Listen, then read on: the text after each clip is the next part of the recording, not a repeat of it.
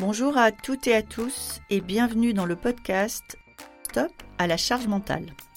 Le podcast qui décode le stress et ses sources dans l'entreprise.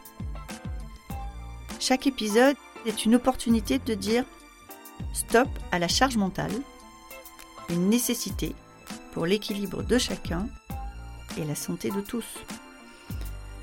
Je suis Magali Siméon, entrepreneur, experte du futur du travail et maman de trois enfants. Alors, le stress et la charge mentale, je connais bien.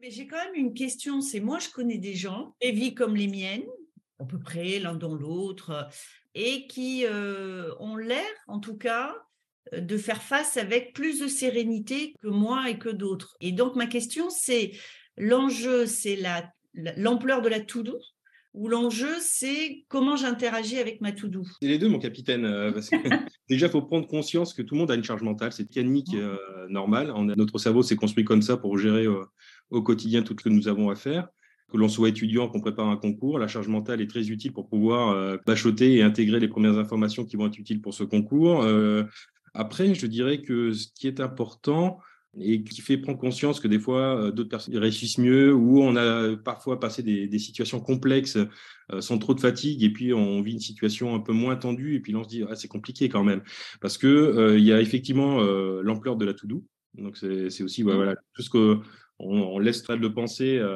et qui nous accapare. Il y a la durée, sur combien de temps ça s'étend? Si c'est très ponctuel euh, sur, une demi-journée, c'est tout à fait gérable. Et puis ça s'étend sur plusieurs semaines parce qu'on a un mariage, un déménagement, euh, une maman malade, euh, les enfants à traiter au quotidien parce qu'il y, en a qui partent en colonie, ainsi de suite. Bon, ça rajoute énormément de choses à faire. Et puis il y a des éléments contextuels aussi.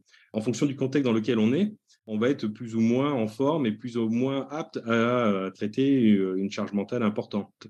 Et donc, le point de bascule se situe à un point où on va passer en surcharge par rapport à, notre état physique, ce contexte, la durée sur laquelle ça s'étend. Et c'est là que, du coup, on peut se dire, bah ouais, elle présente un risque euh, et on passe d'une charge mentale euh, tout à fait gérable à quelque chose d'anxiogène et de stressant. Merci beaucoup d'avoir été avec nous aujourd'hui. Cet épisode vous a plu? N'hésitez pas à me laisser une note. Envie d'en savoir plus? Abonnez-vous directement depuis votre appli de podcast préféré.